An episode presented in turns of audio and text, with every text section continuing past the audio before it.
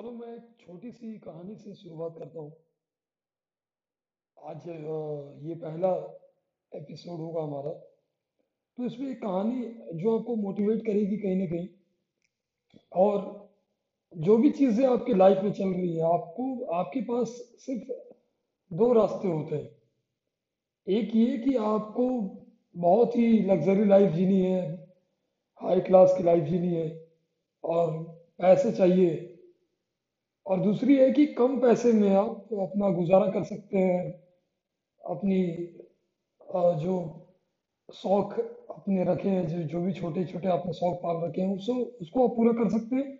एक neutral life जीकर। मगर अगर आपको हाई क्लास लाइफ जीनी है तो फिर उसको जीने के लिए आपको संघर्ष करना पड़ेगा। आपको त्याग करना होगा। बहुत सी चीज़ों के लिए आपको सेक्रीफाइस करनी पड़ेगी आपको अपने लाइफ में। जल्दी उठना होगा, उस चीज़ के बारे में बार बार लगातार, हर वक्त आपको सोचना पड़ेगा।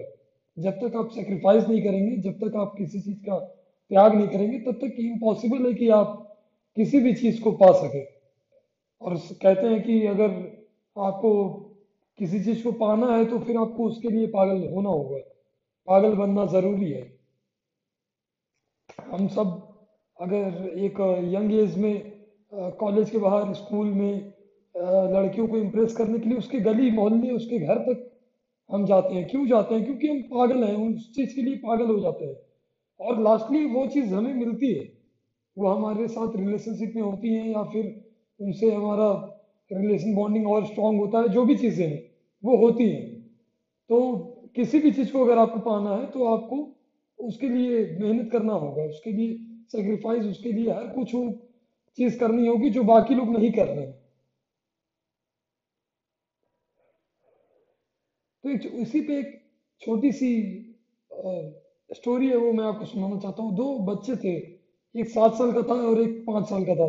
दोनों में काफ़ी दोस्ती थी। वो दोनों एक बार खेत में अपने खेल रहे थे। खेलते वक्त एक जो बड़ा था सात साल का, वो कुएँ में जा गिरा। उसका जो छोटा दोस्त था, पाँच साल का था, उसने देखा कि मेरा दोस्त डूब रहा है, उसने आवाज़ लगाई, बचाओ बचाओ की तो उसने क्या किया कि एक अपनी बगल में कुएँ के पास रस्सी रख पड़ी थी, बाल्टी बांधी हुई। उसको उसने फेंक दिया और उस लड़की ने उसको पकड़कर ये ऊपर से खींचकर उसको बाहर निकाल दिया। बाहर निकालने के बाद जब गाँव वालों को पता चली कि इस बच्चे ने निकाला है तो किसी ने बिलीव नहीं किया उसकी बातों पे। तो वहाँ के जो सरपंच थे, उनके पास गए सभी लोग और बोले कि ये छोटा पाँच साल का बालक इसको सात साल के बच्चे को कुएँ से खींच कर निकाल लिया। क्या ये झूठ बात है? सही है, आप बताओ। तो उन्होंने बोला कि मैंने देखा तो नहीं है कि ये सही में निकाला या नहीं।